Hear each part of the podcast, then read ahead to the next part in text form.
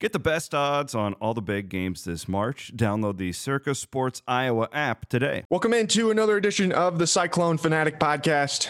It's Monday morning. It's football and random things. It's a 9:06 a.m. And Jeff Woody, the last three days have felt like they took two weeks. It has seems like it's been a long time since the Cyclones destroyed the Horned Frogs on Friday afternoon at Jack Trice Stadium in the regular season finale. But oh my goodness, have things happened? Can we? I, I would just like, I don't know who they are and what room they got in, but can we just give a round of applause just to the script writers of the the 2021 uh, college football season generally? Like, just the plot twists are incredible. I mean, you introduce new characters. There's going to be, you know, a, a Cincinnati character. Uh, he's really creative. I mean, it's different. Uh, there's a, potentially an Oklahoma State. You have a cowboy that's going to be fun. Like it's up there. Uh, you know, the old the the the monoliths, those things have moved a little bit. Like Ohio State, that one's moved. Uh, your Clemson, that one moved. I mean, the, the the turns, and also like introducing the WWF heel of Texas and Oklahoma, and then like right away, just shitting all over Texas the whole season. Like that is it's just you have a punching bag. Like it's a really good thematic device. It's awesome. And then the Oklahoma, like you build them up. You know, you introduce this new character inside that that uh, that a subplot inside that character, and then get all the way to the end, and then just pull the rug out from underneath them. I mean, just what a what a beautiful arc. I, I just want whoever the script writers are for the 2021 college football season, just bravo. You deserve an Emmy. If you don't get it, you should anyway. Just wonderful, wonderful job. I just wish that they had uh, given our main character a little bit better of a treatment during this season. yeah, that's. But you know what? They have to learn lessons. this is like this is like season three. You know, it's like it, it, it of a of a six or seven episode or six or seven season run where the character is has st- started to find a little bit of success and you know but then gets it finds out the hard way you have to you know certain things have to go a, little bit different, but they learn from it and then advance towards the thing they want. So I, yeah, you want this the the character have been treated better, but you just keep coming back. You just keep coming back. It's like uh, what is it? Season two of Friday Night Lights when Coach Taylor leaves for the college job for a while, and then he comes back to uh, comes back to Dillon and then they like make it back to the state t- title game and lose in a heartbreaker after winning the state title the year before and they returned everybody you know, it's like that. It's that. Yeah. Yeah. Yeah. Like you need those moments a, to to help you understand how much you should cherish the special ones. Exactly. Yeah, you have to have the down. There is no there is no light without darkness. There is no up without down.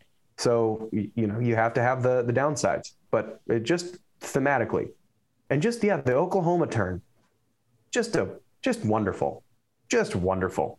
All right, should we start with uh, the Cyclones win over TCU on Friday, or should we work backwards?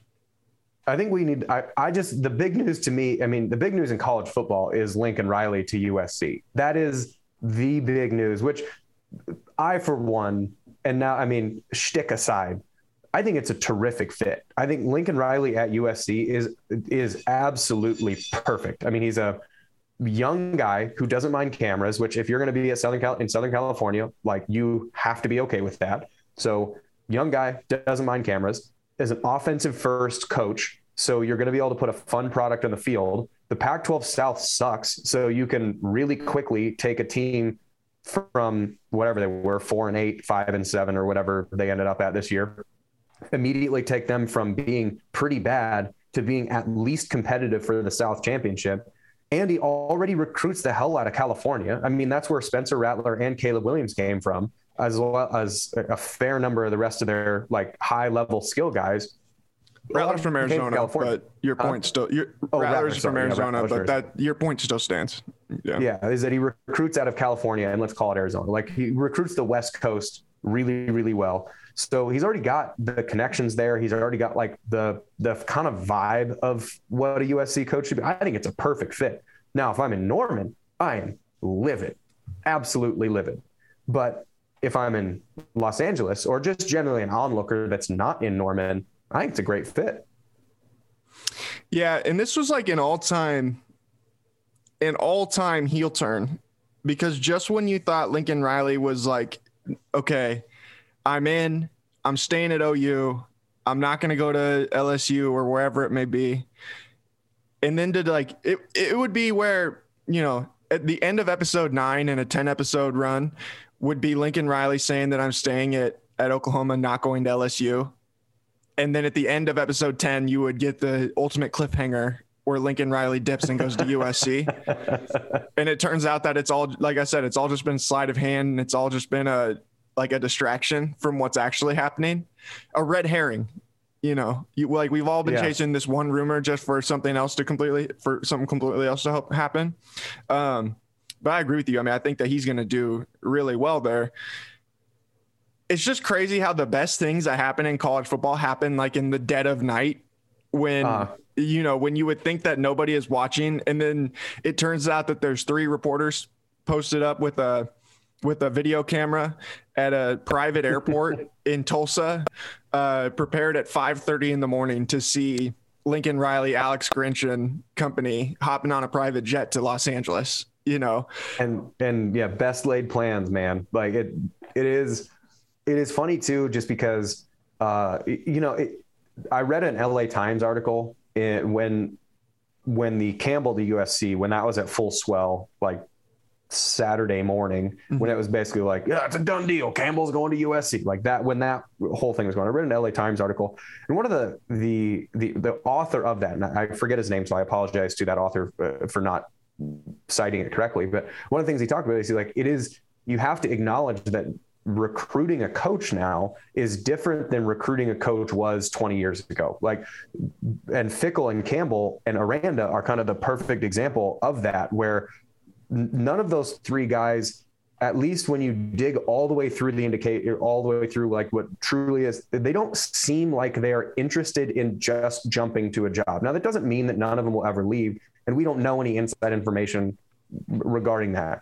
Um, but it doesn't seem like a guy would leave Cincinnati, Waco, or Iowa State or Ames to go to Los Angeles. But 20 years ago, I mean, that's without question, you're going to bounce to go do that. But like it is different. And I think guys are realizing this, uh, or at least a fair number of coaches are realizing that if you have a good situation where you are, that is much better to be at than trying to bounce from job to job to job to job to job. Otherwise, you end up like Lane Kiffin, you know, and you end up being there for two, three years and you end up getting fired, but you get a hefty paycheck. So, like, it, it is.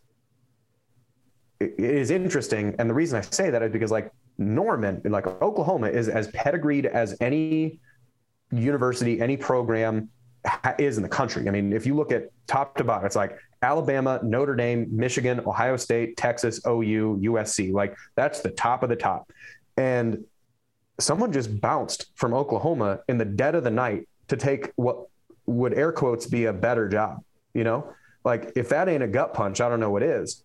But at the same time, Luke Fickell has turned down all of these jobs to stay at Cincinnati. So like it is just a different it's a different environment that you have to kind of consider that coaches are now looking at it a different way. At least a lot of them are looking at it a different way of I like Fickell has six kids, which that's a whole litter. So he has six kids and he's like, do I want to uproot my children to take another job that may or may not uh, that I may or may not enjoy when I know that I like this one? How much money is too much money? You know, how much money is it worth for me to go completely leave the thing that I have committed to to go do this other thing?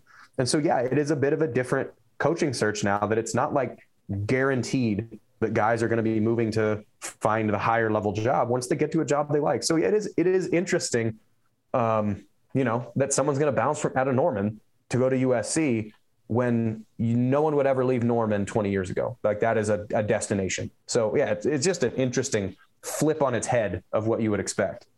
I mean, I think that these coaches are probably getting smarter about understanding you know what's a good job and what's a bad job. And at the end of the day too like i think a lot of these things are shifting just as as the sport changes you know. I think the reality is that if you're in the big 12 right now especially after this lincoln riley news you know that there the door is open for you to especially knowing too that oklahoma and texas are going to leave the league in the not so distant future. It's like man we can angle this and take advantage of this and we could become the powers of the future Big 12. Mhm. You know, and I mean, I think right now today, if you had to sit and handicap that, who are going to be the five years from now? What are the five? What are the three or four best programs in the league? I mean, I think if everything stayed the same, it would be hard to sit there and not say Iowa State's got a really good chance to be in that group. Baylor Oklahoma has a really State. good chance to be in that group. Oklahoma State, Cincinnati is probably in that same mm-hmm. conversation, and, and then BYU. I think and, and BYU and TCU. Like I think those are the other mm-hmm. ones that's like when you look at the coach that they have right now, you look at the trajectory of the program. All of those, I think, have opportunities right now to kind of solidify and, their stance as being at the top of the league perennially and let's not ignore Kansas State. So you also have, I mean, Klieman, who's yes, this is fourth year, and, and they have not done everything like to the top that you actually wanted to. But that dude's won like 15 national championships. Where as soon as you get installed the thing that he wants to do, if they get on a roll, I mean, if they get if they get situated in a way that they feel like they can actually comfortably operate, I mean, that is, I feel like Klieman what his end goal would be is Michigan this year. Like the way that Michigan plays this year is really dominant run game, really good defensive line play, quarterback play that's good enough. Like, and if you can get, imagine dropping Michigan. Now, granted, Kansas State's not going to pull the recruits that Michigan will, but imagine dropping Michigan into the Big 12 right now, and that's basically what the dream for Klieman would be. So, like, this conference is going to be really strong. But to your point, without Oklahoma, because I mean, uh, we were talking before we started when Lincoln Riley in in the day the 24 hours since Lincoln Riley has officially accepted the job at USC, their recruiting rankings went from what seventh in the country after what five or six decommits to like 15th in 24 hours. They just dropped just like a brick. And so like the, maybe whoever comes in next, maybe they do a good job and maybe they rescue it and maybe they're able to kind of pull everything together and you know do the thing that you keep Oklahoma as Oklahoma but maybe they don't.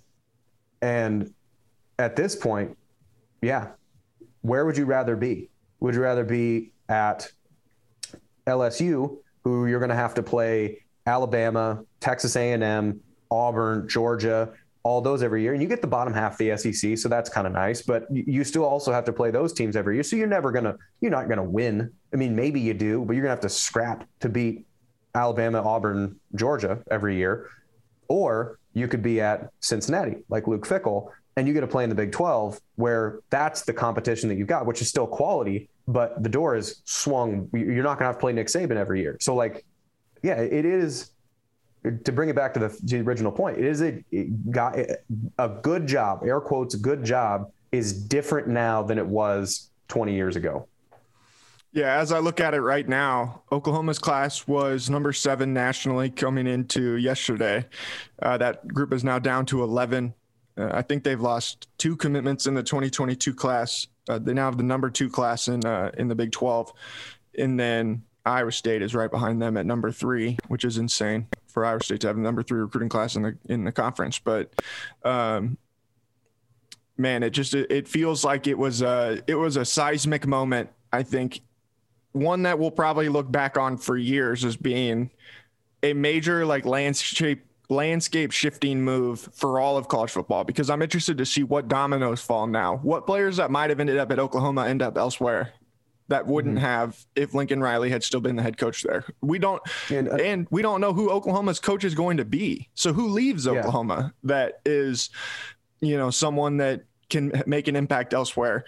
I'm not and I I don't think it's a slam dunk that everyone will go to USC. You know, I'm sure that there will be a mm-hmm. handful of kids that will, but you never know. Someone could open up that door and then all of a sudden they end up somewhere completely different, you know? Mm-hmm. Yeah. Well, and I think the other thing that's, that's interesting um, is we talk about like, you know, the, the, the, the joke that again, the shtick of the script writers, but like one of the reasons why Lincoln left was because he didn't, he didn't agree with the move to go to the SEC. He didn't want to do it. He talked uh, apparently he talked to the administration about not doing it and voiced his displeasure about it. So that you talk about a seismic moment is when Texas and Oklahoma announced that they're going to the SEC and that that tried to form the Super League.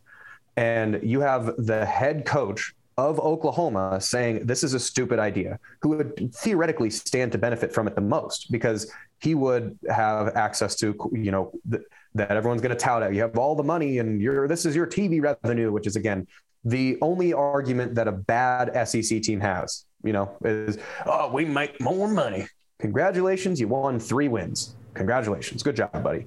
But if you have that guy saying that this is a bad idea, then the concept of that SEC Super League that everyone was really scared of a couple years ago, when the person who stands to benefit from it the most wants to leave that, that to me that says a lot about what the future of that thing is and and that it is not quite as destined to succeed as many thought that it actually would be is you know we get 32 teams in the SEC dude's going to the Pac 12 and now, granted, you could still end up with USC getting gobbled up by some other thing once in 2025 or 2024 when the TV rights are up and everything rescrambles. That might still happen. And it probably, things are still going to shift around a lot. But again, I think just have that Lincoln Riley thing, moving to USC away from the move to the SEC, that to me is part of this seismic moment just because of what that says about the insider's perception of what that deal was actually going to look like. So yeah, I think that this this little microcosm of what Texas and OU did, what Lincoln Riley then bounced out of that, like that season, uh, the, tracking that little through line is going to be a really interesting retrospective when you go back and look at it 10 years from now. And I think there's a reality too that if you're Lincoln Riley, you sit there and look at it, and yeah, the SEC is really good. Like I'm not going to sit here and pretend the SEC is not good, you know. But there's also a lot of teams that you know. There's going to be the couple dominant teams, but there's also going to be a bunch of teams that have to go six and six or seven and five for those dominant mm-hmm. teams to be able to exist. You know, mm-hmm. so even if you expand the playoff to twelve, it's not this slam dunk that all of a sudden you're going to get you know four teams into the playoff because how often are those teams going to have good enough records to be ranked that high if they're mm. losing three, four, five games in a season? You know, you don't mm. just all of a sudden be like, man, our league has got two teams better, you know, that are on paper supposed to be two of the best programs. Wow, now everybody's going to go 11 and 1. Like that's just not mathematically possible, you know. Yeah. And and, and that's what like I think people maybe State. didn't understand like Mississippi State is a good example that. They were the 25th or 18th, 24th, somewhere in there, like an, a, ranked team who, if push comes to shove, the, I don't even, I mean, they're not even going to get to a New Year six, and they're a darn good team. But because they had to play all the top dogs in the SEC, which I think that the SEC and the Big Ten have a pretty similar structure to me in that the top is really, really good and the bottom is really, really bad. Where the Big 12 is you have uh, I think I would put Oklahoma State in that really, like, really, really good category. Uh, Baylor and Oklahoma and Iowa State, I would group together, despite the records, would be like in the pretty good stage where they would end up being like an Ole Miss in in that where they're going to be just below the top tier. But the rest of the conference in the Big 12 is really, really good, except Kansas and I would say TCU this year but you have this kind of spread between the top and the bottom. And if you're not in that top two or three in either conference, I mean, look at Ohio State. Ohio State is probably one of if if you were to have a tournament, a 64 team tournament, that's a Final Four team. Like they're going to win their way through to get to the Final Four. Again, it's not physically possible, but just in a hypothetical situation, they are probably one of the best four teams in the country. But because they play in the Big Ten East, which has three dominant teams, and Penn State, who's pretty darn good, and then a bunch of crap. And you have, but you have that top that you have to fight through, which would be the situation that Oklahoma is going to end up in when they go to the SEC, where you have this top, where you've got your LSU's, your Alabamas, your Georgias, Florida every once in a while, your A and M every once in a while, but then you have the bottom, and you got your Vanderbilt, like cool, you know, that kind of you're going to be able to, to to win through the bottom, but you can't be in the top every single year. So, yeah, we talked about it earlier. The Pac-12 South isn't very good. I mean, who is the best? I don't even know who is who's representing the South in the championship game. Utah, Arizona State, Utah, Utah. ah, Utah. So you got Utah representing the South in the Pac-12 championship game to play Oregon. Uh, okay, uh, you're basically you got to beat Utah physical, tough team, but that's one. Like UCLA is going to get better under Chip. but they're not great. Arizona State has the chance to be good every once in a while, but if you're measuring yourself against Arizona State and UCLA and Utah, it's a lot different than measuring yourself against Alabama, Georgia, and Texas A&M. And at the end of the day, too, I think that the reality of that situation is it's going to be Oregon and USC pulling away from the league. You know, and that's assuming that Oregon mm-hmm. continue to recruit well, where Oregon has had a great deal of success in Southern California.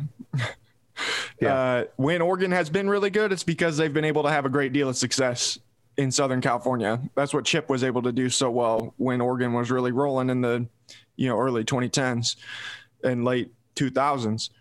if mm-hmm. that all of a sudden is gone, USC will be the dominant power in that league, and there won't be anybody yeah. who can come close to them.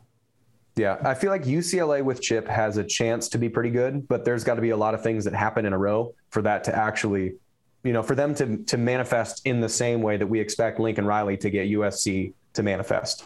Just, I, I don't know. It, for whatever reason, I, I mean, I've been to the UCLA campus, and if anyone you you should recruit Southern California for playing if you're coaching at UCLA but also, if you brought a kid, like if you brought a high level kid from Missouri to the UCLA campus and said, you can go here for free, I sign me up right now. I mean, it's a gorgeous campus. It's, it's freaking in Beverly Hills, like right down Rodeo Drive. But I don't know. That's neither here nor there. But I don't know. The whole Lincoln Riley thing as a general theme is a really interesting future retrospective. Yeah, this will be a great oral history in like 10 years. Yeah. And also, I think the other thing that's going to be interesting, and, and we mentioned this a, a little bit before, uh, before recording, is how much of, and so we know that this is, there are certain elements that this art is 100% true. We don't know what is true and crap until you get all the way through it. Agents, for sure, use certain rumors, they will start certain rumors to create leverage for their client in some other situation.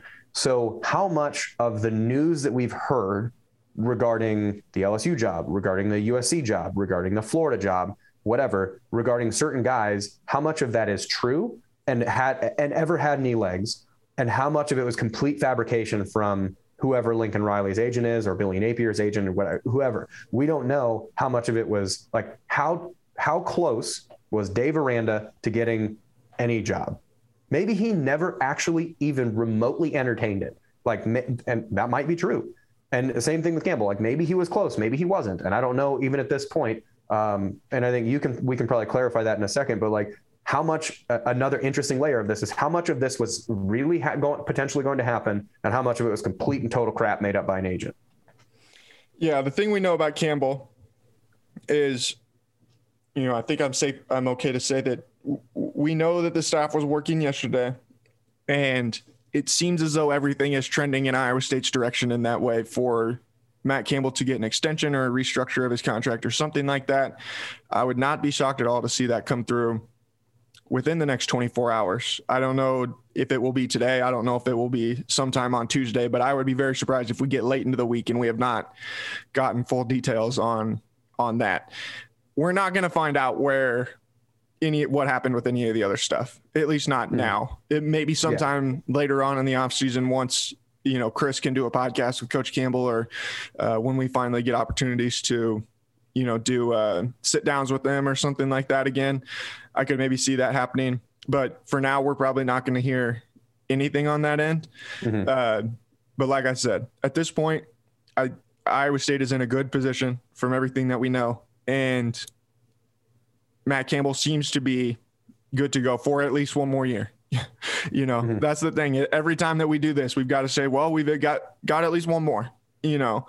and uh, you never know too. Obviously, Coach Campbell has been coveted by NFL teams. The NFL hiring cycle has not really arrived yet.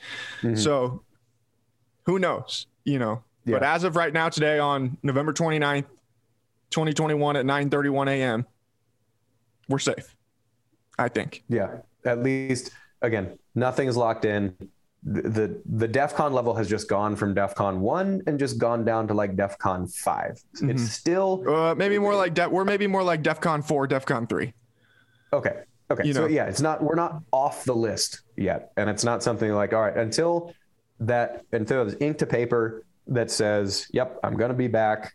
Then we don't know for sure. So like maybe by the time this pod, you're listening to this podcast, that's already happened, and maybe not. We don't know. But like the, again, trending towards Yeah. Iowa State being a good position. So I don't know. I, I feel like that's a, a decent place to end the coaching conversation because we got a lot of seniors and a lot of Breece Hall to talk about regarding TCU. Absolutely. And there was also a very exciting Saturday in college football with rivalry week and everything. We're going to talk about all of that stuff when we come back on Football and Random Things here on the Cyclone Fanatic Podcast Network.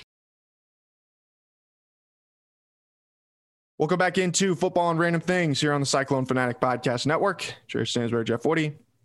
Uh, all right. Uh, continuing in the, the working backwards theme, uh, let's just touch on these two the two games the big games from saturday actually three big games from saturday that i thought were really interesting and then we will get to the cyclones uh, in their big win on friday oklahoma state is going to the big 12 title game with a, a bedlam win over oklahoma uh, the final nail in the lincoln riley coffin uh, per se michigan in one of the absolute all-time great scenes I think in college football history with snaps an eight game losing streak to Ohio State.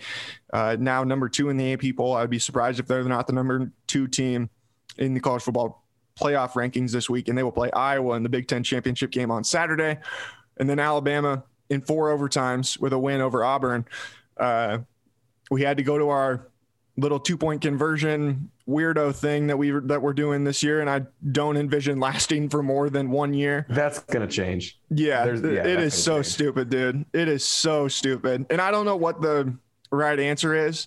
I think maybe you just give people, you give teams one set of downs, you start at the 10, and you say, Yeah, all right, I- work your way from the 10, you know? Well, I think that's how high school overtime works. Is It is, It's yeah. just it's one set of downs from the ten yard line in, and I think you can even put the stipulation as like two overtimes. We're just going to do it like we always did it. Like, is you could go from the twenty five, go on in, Mhm. and then at overtime number three is you start at the ten, you can't kick a field goal, go like. All right. Well, that's going to lead to some drama and likely going to lead to I don't know a quicker end to the overtime period because if you have to get in the end zone, and you can't get field, kick a field goal. The odds of you scoring a touchdown from the ten are much slimmer than getting lucky on a two point play from the three. So I don't know, but that there's no way that rule lasts two more years. No, absolutely not. Um, what What were your final thoughts from from Saturday? What What jumped out to you in any of those games?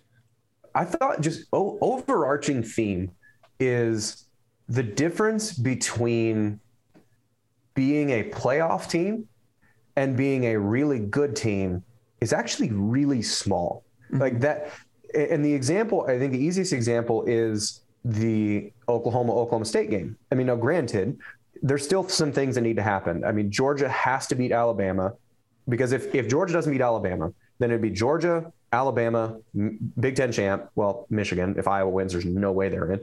Michigan and Cincinnati. I mean, Cincinnati has probably got themselves a pretty comfortable position in there because um, if if they beat Houston. So if they end up if, they're undefeated and they've they've run through everything, they did what they did last year. Like they have, they deserve the chance to be in there. So that's probably year four. Oklahoma State would probably be the odd man out. But if either Cincinnati or Alabama lose, then Oklahoma State, if they win, are pretty much guaranteed to be. There's no one else that really holds a candle to that shot. So Oklahoma State would theoretically be in. So you go the, the difference between Oklahoma State being in and Oklahoma potentially being in that same situation. And Oklahoma is going to be ranked when, when the playoff rankings come out. I bet they're going to be like 11th or something like that, like still in the top 12, maybe not drop down a lot. But um, the guy, I, I think number four for Oklahoma, I forget the receiver's name, Caleb Williams zipped a, a, a pass on, it was like third downs right before he got sacked uh, to end the game. And it, his toe was on the white line. Like his, it, it clearly it was on the white line, but, but like an inch on the white line. And he caught the ball and but was out of bounds. Play didn't count. Next play's a sack. Oklahoma loses. Lincoln Riley's gone. The whole thing, Oklahoma is up in flames because that dude's foot was two inches away.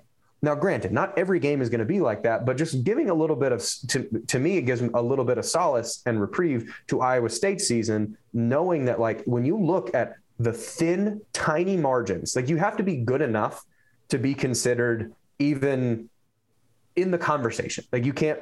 The difference between being Kansas and being Oklahoma State is huge, but the difference between being Iowa State and being Oklahoma State is pretty small. Like it is two or three plays here or there. It's one drop pass here or there. It's one penalty here or there. And like the dis- difference is so small between being in that high level and being just really, really good. So I don't know. That's the the big overarching thing to me.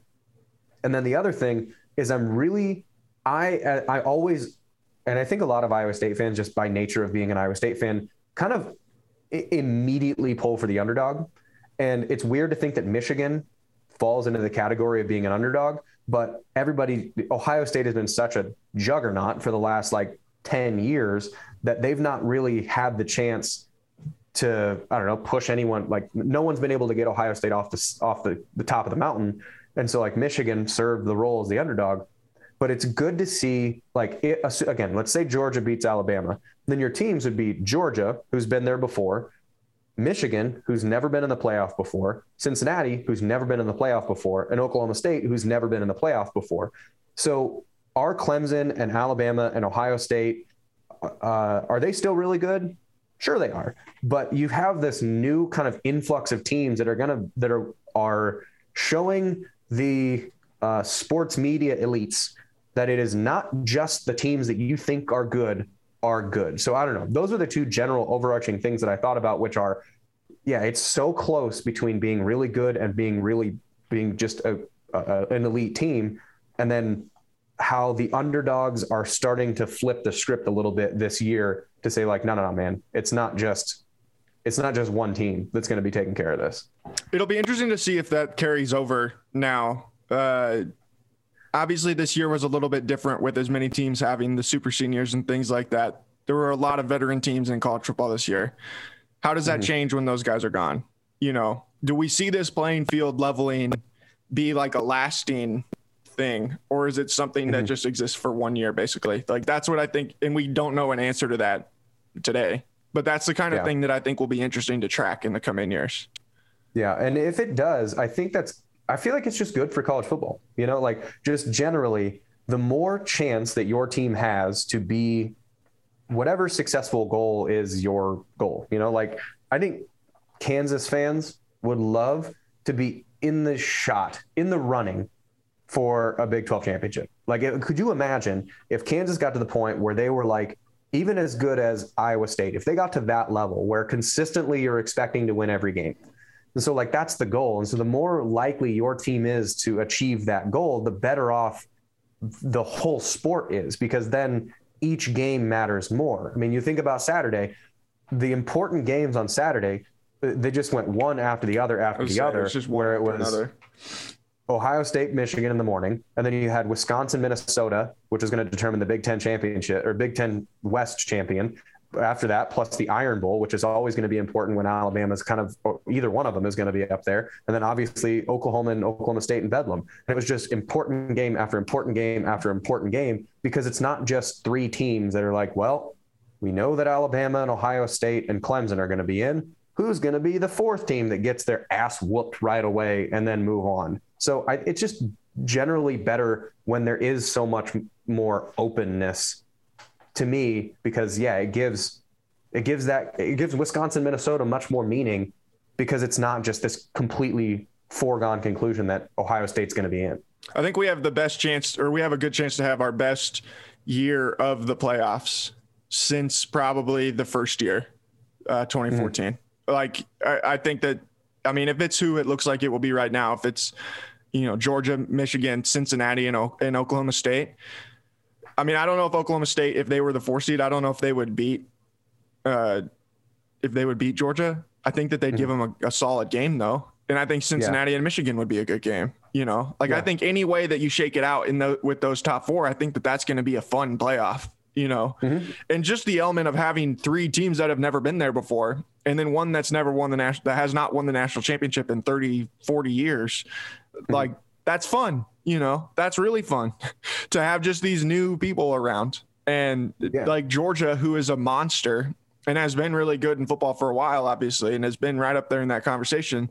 Like for them, it's like, okay, can they get over the hump? But you have to wonder if mm-hmm. there will be people who are like, well, that's a discounted championship because Alabama wasn't there, Ohio State wasn't there, Clemson wasn't there, like all these kinds of things. And it's just like, it's goofy. Like, you know, there will be Yeah. people who are goofy about it, but I think it, for to the casual college football fan, it will be considerably more fun. But the good news for Georgia regarding that is they, I mean, they have a, it's not a, They have an opportunity. Basically, Georgia's in right Yeah. now. Like they're in. The- Yeah. the- even if they lose, they're unless they get embarrassed. If they lose by 50, then maybe not. But I still think that they're probably in. But they're going to have to go through Alabama, and they're going to have the chance to essentially like stamp Alabama out of the playoff and to sort of legitimize their way in.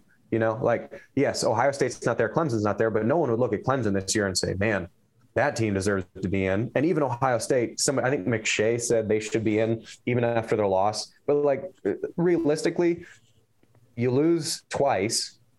There's only four teams. There's 130 to choose from. Mathematically, it's it's just not going to happen. Like, oh, could they have? Could they execute the playoff? And could theoretically they win a tournament if you put eight teams out there and Ohio State's one of them? Sure, they could, but they didn't. And if they couldn't beat Michigan, they probably wouldn't beat Georgia. So, yeah, I, I mean, it, it it is it's good for Georgia that they can go through Alabama if, in fact, they do get through Alabama to say like, no, there is no doubt about this. We got in and we pushed Saban out. Done. All right, let's talk about the Cyclones. Iowa State with a 48 to 14 win over TCU on Friday afternoon at Jack Trice Stadium, senior day. It was a fun day, man, just to see uh, all the seniors get out there and play one more time. But man, it was a junior that stole the show. Uh, Did you mean to, to Gus Johnson that? I mean, no, kind of. I don't know. I kind of float in and out of Gus Johnson sometimes. Stole the show. Yeah, I kind of float in and out of the Gus Johnson sometimes. I've done that voice so many times now that I just like it. It just comes. It's a part Uh, of you. Yeah, it's just part of me. Gus is just in my heart so much that you know, some every t- every once in a while he comes out. But uh, man, twenty eight, dude, kid's special.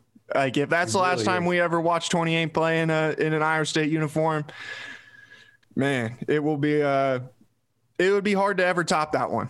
Let's put it that way. Uh, I think Breece Yep. had like two hundred and fifty something yards of total offense.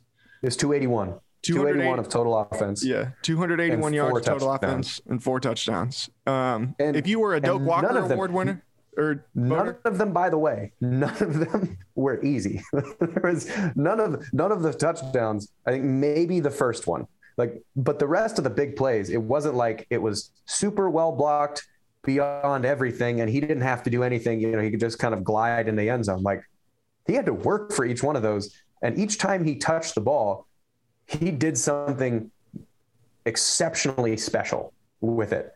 And I don't know, it, it was that was the first time that I was able to just be a fan because and we record the pregame show a little bit early, um, especially with Thanksgiving. We didn't want to like have to do that on Thanksgiving Day, so we recorded the pregame show a little bit early, and then I had TV on Saturday morning, but the game was on Friday, so I literally could just be a fan, and it was. I don't know. It was just so much fun that that game was the game that you could just sit and be a fan and like just stand up and be like, what in the world did I just watch? And how did he do that? yeah, there was one play that he made. It was like a 15 yard reception where he caught the ball and did a spin move immediately after he caught it, and then reversed field and went back and I think got pushed out of bounds on the Iowa State sideline. And it was like that was a moment where you're like, man. I mean, I don't know. There's been a lot of those moments where he does those things where you're like, where you're like, damn, like that's that's different, you know. But even Yeah. on a day when he was different on every play, it seemed like he made this one play where you're just like, I mean, if that's what he's on, then you're not going to beat Iowa State, you know. That to me, the, the play that, that I saw that was the most holy nuts was it was a 17 yard run. I think it just preceded his receiving touchdown. and it was I mean, nothing. There was penetration in the backfield. There was linebackers that didn't get the offensive line didn't get to the second level, and the dude turned nothing. And it was just like five TCU defenders almost comically set up to tackle him, and makes all of them miss and gets a 17 yard gain. And when you watch the butt angle of it, it's like there is he had no business getting a yard, and he got 17 and I text, uh, uh, you know, the the group chat that I have with with Spears and Arnaud and Arod, and I text them like that is the that clip, that 17 yard clip is going to be when they when they announce and the 31st overall pick in the 2022 NFL draft, Breece Hall, Iowa State. Like when they say that, the first clip that ESPN is going to show is that. Like mm. just because it so perfectly and like exemplifies how hard it is to get an angle on number 28. And it's just like that play to me. I mean, even beyond the 75 yard run and the touchdown reception, which is crazy, and the one you were talking about, where he reverses field. I mean, all of that is just insane. But like, I don't even know how you, how to properly describe how impressive just a, a, um, a quote mundane 17 yard run was. That I don't know. It, that was it was so much fun to just be a fan and just exist in the space to watch 28 do what 28 does. If 28 is not the was not the offensive player of the year in the Big 12 for the second consecutive year before this weekend, it would be hard to keep it away from him now, I think. I mean, I don't know how yeah. I don't know how you don't give it to him. There's I, no one else that really would hold a candle. No. And and because the again, best and like I said, if you're a Doak Walker award winner and you watch that game on Saturday, I don't know how you walk away from that and be like, that's not the best running back I've seen in college football this year. He's the best running back in college I mean, football. Yeah, it's it's Kenneth Walker and Breece Hall, and like I haven't watched enough of Kenneth Walker, but I would imagine it's those two, and it doesn't really matter who else is up there. I mean, it it's two guys that would realistically deserve to have that.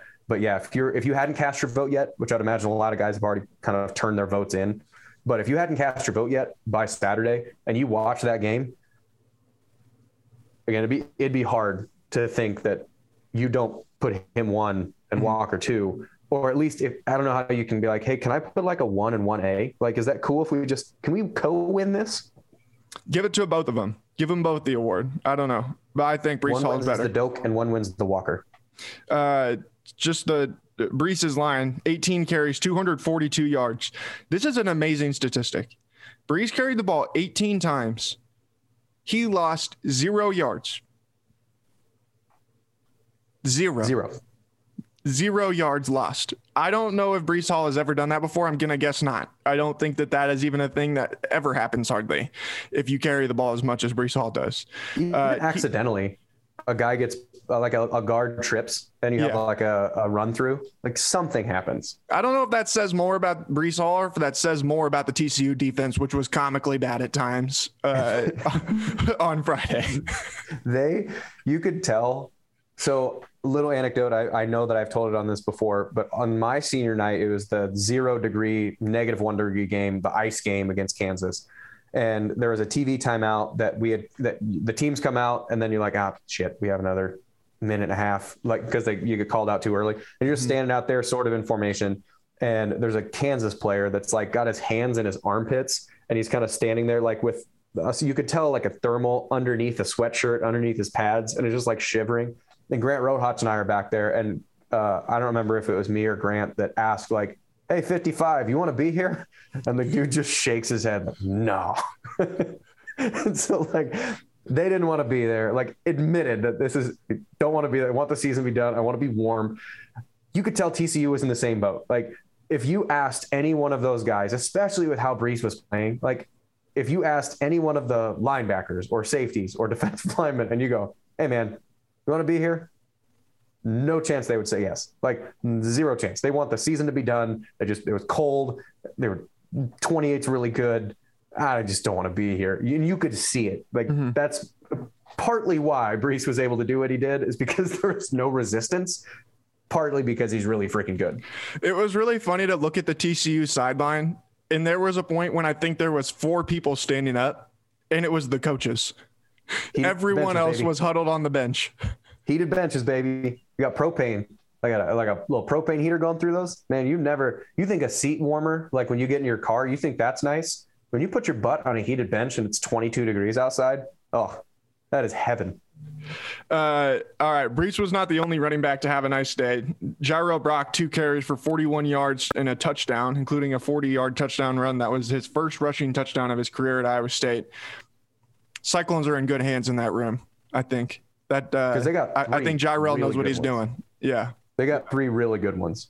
Uh, you got you got Silas, and you got Sanders, and those three together they do things very differently. And the, the thing that I want to see from Jirehl Brock, which I think he will get out, it's just going to take a little bit to get out, is right now. I mean, up until that that big cut and that, like he actually outrun outran everybody, his play to that point is he ran in a style like I ran, which is you're looking for contact, your shoulders down, you're trying to get up the field, which is all fine but I'm not nearly as athletic as Jirehl Brock is. And so Jirehl, I think he's got to get a little bit, and this is a really weird thing for a running back to give advice or to get advice to, is he's got to pop himself up a little bit. Like he's got to get his eyes up to see what's happening, and he's got to slow down a little bit so he can actually like make cuts like he did on Saturday to see what he's going to do. Because his role this whole year was my role, which is you're going to block, you're going to be in there, you're going to be the physical one, you're going to get 27 snaps a game uh, on offense but they're not going to be, you're going to get the ball three times. You're going to have seven yards. Like, granted, I had a little bit more like short yardage goal than he did, because, but I didn't have a Breece Hall that mm-hmm. was going to do that. So his, his, I think his eyes have to change what he's looking at because he is probably, I mean, I really like Sanders and I really like Silas, but he's Brock is, or Jirehl Brock is probably going to be the feature back. And so as long as he can keep his eyes up, but if he if he's not able to get himself out of that, then he's gonna. I mean, I think of all of them, the guy that's the most well balanced at this point is Eli Sanders, is who who runs kind of most similar to Breece in a way that is kind of open. But Silas is like Deuce Vaughn, where he's four foot seven and just super quick. Like that guy's really fun to watch. But I mean, it. I hope we can get more of Saturday's Jirehl Brock next year once he kind of goes through the offseason being like, all right, well, I'm going to get touches. I got to do stuff with this instead of it's second and seven. I just need to keep the ball rolling while until Breece comes back. Like that kind of mental switch. I don't know if you noticed this, but I think it was on the the pregame radio show last week. I said when we were talking about the seniors, I said if if anybody at Iowa State knows what they're doing, Brock Purdy will go last in senior day, uh, in the senior day festivities. And of course, the winningest and greatest quarterback in Iowa State history was the last one announced. Uh, and it was, you know, special to see him be able to play one more time as a Cyclone. And he played a fantastic game. He was 21 of 30 for 262 yards and two touchdowns. He threw the long touchdown pass to Chase Allen on Chase's last play at Jack Trice Stadium. Mm-hmm. That was really cool. Uh, and to see the emotion that he put out there. Uh, I mean, there's not much more to say about Brock at this point, man. Like he just is, yeah. he, he just, he was Brock. And, you know, we made this comparison before, but, you know, 15 is like what 31 was to Iowa State men's basketball, you know? Yeah. And in, in the prior era. And, you know, I know we don't do anything with the numbers and stuff like that, like what we do in basketball at Iowa State, but man, it, if there was ever a group to figure out a way to do it, this is probably the one. Like I don't know how you can how you can put a kid in number 28, how you can put a kid in number 15, how you can put a kid in number 88 and be like, good luck, kid, live up to that one. Well, shoot. I mean, if you look at the numbers that preceded them, I mean, 15 and 28 should just be done right yeah. now, like point blank, period. Because you have Seneca Wallace and Brock Purdy, and then you have the Davis brothers and Breece Hall. Like, no one should wear those numbers again. I mean, just put 28 next to 28 next to 28 in a ring of honor, and then put 15 next to 15, and then put number eight up there. And then I don't know what else. What else do you need? Like mm-hmm. the the fact that Charlie got to go out catching. I mean, it, again, comical. We, we talked about you. You talk about TCU's defense being comically bad. It's third and six. Where's the ball going? It's going to Where's 88. It's going to 88 every time they would single cover him with a nickel who's about 5'11. And I would laugh because it's a it's a catch tackle, sure, but it's third and six and you pick up 12. And then I think he had maybe five or six receptions. Four of them were first downs on a third down. Yeah. like, okay. At some point, somebody should look at the defense on third and seven and say, you know what? Let's double cover 88. Let's leave anybody else open. Let's see if anybody else can get covered. We're gonna we're gonna double cover 88, and they never did, which is a comical miscarriage of defense to not do that. At this point, I wonder if anybody. It's like people were just like, well, I don't think it really matters that much if we were if we double cover him. He's probably going to be open anyway, and they're probably going to throw it to him regardless. so at this point, we might as well just try and cover everybody else too. Yeah, fine. Just throw it to him. Whatever. Yeah, five catches for 65 yards for Charlie. Uh, Xavier Hutchinson, seven catches for 107 yards. X will be a first team All Big 12 selection as well. Um, breaks a single season record for receptions with 82, uh, held by Tracy Henderson previously. I mean, X might have just put together the best single season by an Iowa State wide receiver in mm-hmm. a considerable yep. amount of time. Yeah, and, and, there's been some good ones in recent yeah. history. I mean, Todd Blythe might have something to say about that, but even guys like Lazard, even if he does, Butler, we, I don't care. Even if he does, I don't care what Todd Blythe has to say. yeah, screw you, Todd. Uh, but if I mean between Hakeem and Allen, like those guys didn't have as consistent of game after game after game after game production like X did. And even when he became a second option, like the thing with those guys is they were always the first choice. There was nobody else to throw to. Now, granted, when Hakeem was there, like Charlie started to come up a little bit. Like you had a little bit. Deshaunte Jones was there, but like, and even Allen had Hakeem on the other side, but Hakeem didn't know what he was doing yet. And like Matt Eaton's around, but there's no other like truly dominant receiving threat. Where Charlie Kolar like in the Oklahoma game, Charlie was the number one option, and it has it's happened in multiple games before. It's just the most recent one. Well, X is totally fine being the second choice, and he's really good at doing just underneath drag route, quick little slant, like something that's not the primary receiver that's going to be run off. And also, I think he deserves half a touchdown on Breece's 70 or 75 yard or whatever the distance on that was, 80 yard run. I don't remember. Mm-hmm. It was 80. But he deserves half a touchdown because he was going to get a safety and then saw Breece pop out the back door, threw the brakes on, and then just started. I mean, he got zero to 60 in like 10 yards and was essentially able to stay between the secondary player and Breece without blocking in the back, without uh, getting in Breece's way, and being able to escort him down the field. Without that, there's no way because without X doing what he did and just being like, "Hey man, touchdown," and like kind of jogging and letting Breece do the work, Breece would have to cut back. There was another TCU defender that was probably going to be able to catch him on that cutback and no touchdown. But dude is so good and so comfortable again being the second option or doing the little dirty things like blocking and running down the field. I mean, all that kind of stuff. That's what I think that stuff is going to get X a shot in the in the league somewhere because he is comfortable being a section op, second option or in the slot or as a wide receiver like a, a true wideout I, that guy will play on Sundays, as will a lot of other guys on this Iowa State roster. Yeah, a couple of those guys. Uh, Mike Rose, six tackles, two tackles for loss, pass breakup, and a quarterback hurry. Uh, Mike became the second player in Iowa State history to finish. Well, he will finish his career as the second player in Iowa State history to record 40 or more tor- tackles for loss in their career. Uh, Anthony Johnson had six tackles, uh, a tackle for loss, and a pass breakup. Greg Eisworth with six tackles, a tackle for loss, and an interception on senior day.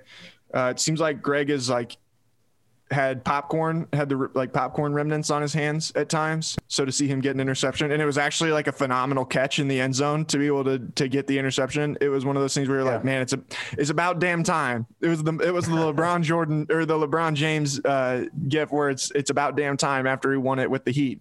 That's what it was for Greg Eisworth to get the interception. Um, Gary Vaughn had six tackles, Jake Hummel six tackles, and Will McDonald, of course, gets another sack. Uh, in you know who knows how many more times we've got a chance to watch him play. If he comes back for another year, he'll be the Big 12's all-time leader in sacks by a considerable margin. So uh, it's been fun to watch those guys. They're going to play a lot here in the future, but we'll never get to play, watch them play again at Jack Trice Stadium. So mid Friday, pretty cool. Yeah, and uh, yeah, a lot of the seniors, and who knows? I mean, some might elect to take that COVID year and come back. We don't know. Um, but I I almost feel like the there is a passing of the torch, kind of where like the expectation is uh, we're we're done. Like as a group, we're we are giving the baton to the next generation to run with it and see what they do. So I don't know. It felt like it was there's going to be more that don't come back than do come back kind of independent. I, mean, I saw uh, Zach Peterson was recognized. I'd be surprised if he doesn't come back. A guy like that, I would expect to come back. But I mean, I, I would imagine the majority of people are going to be done after this year and just say, like, all right, man, this is, we did our thing. We got to go out the way we want to go out. Hang them up. All right, man. Do you got anything final? Any final thoughts? I'm sure we'll do a pod next week to talk about a bowl game, but otherwise, I think we're getting close to time to ramp down here on uh, football and random things and let the Christmas off take his time off. Yep, got a six months to just sit in the, sit in, in an office and just stare at a ceiling and dream of better days. No, um, the I think the bowl game conversation is really interesting because there is a chance that Iowa State goes to Orlando or Houston, which we kind of expect. But if not super unlikely events happen, San Antonio is not out of the realm of possibility. So like that's a thing we'll we'll know uh, by the time we record this again because they're going to announce it on Sunday. So we're going to know where we're going. Um, Cyclone Fanatic will likely have at least something figured out, or what there's going to be bull travel or whatever. That's we'll leave that to Chris. Um, but the if Oklahoma State wins and Baylor makes a respectable game out of it, instead of if, if Oklahoma State wins and Baylor gets blown out and it's like 56 to zero, they kind of lose the respect of being able to do this. But if Oklahoma State beats Baylor in a respectable game, and then either Cincinnati or Alabama loses, then Oklahoma State's a playoff team. And even if, I mean, maybe they even jump somebody, I don't know. But they get in, then Oklahoma would be a two loss team, which would be likely in the top 12 uh, and the only losses would be to Baylor and Oklahoma State, which are good losses, and they have good wins on the rest of the schedule. Then Baylor and Oklahoma State would likely both be New Year's Six teams, which would then automatically disqualify them and kind of bump them out of the Big 12 Bowl rankings. Which who does that leave then as the first representative to the Big 12 Bowl? Iowa State. That is San Antonio. So, well, Oklahoma. granted, wouldn't it leave Oklahoma? Oklahoma and Baylor would be in the New Year's oh, Six. Oh, okay. So, okay, like, okay then Iowa State would yeah. theoretically be this the, the San Antonio representative. Now, granted, it's not it's not the it's going to happen, but there is a possibility that San Antonio, Orlando, or Houston. So those are the ones that I would imagine uh, Iowa State's going to be considered for. So um, we'll know by next Monday. Anywhere but Orlando, please. Please. You and me both, sister. You and me both. Anywhere but Orlando, Florida. I'll go anywhere. I'll go to Albuquerque, New Mexico, Las Cruces, where uh, where I think Jerry Kill was already at uh, part of the game the other day when they had it fourth and short at the 50 yard line, and he decided to punt it anyway. Yeah, uh, he's he's already there. thinking about his office in Las Cruces, man. Uh, all right, it's been another fun episode of Football and Random Things. Oh, programming note. I should have mentioned this earlier. We're going to have a second episode of Football and Random Things this week. I'm calling it a EFART or an effort, uh, F, F-art, uh, with Jay Jordan. F-art? I'm going to record that this afternoon, so you guys can look forward to that on Tuesday, uh, and we'll look more into the future of Iowa State football with Jay uh, here on the Cyclone Fanatic Podcast Network. Until next time, it's been Jared Stansbury for Jeff Woody. Have a great uh, week and enjoy the first week in December.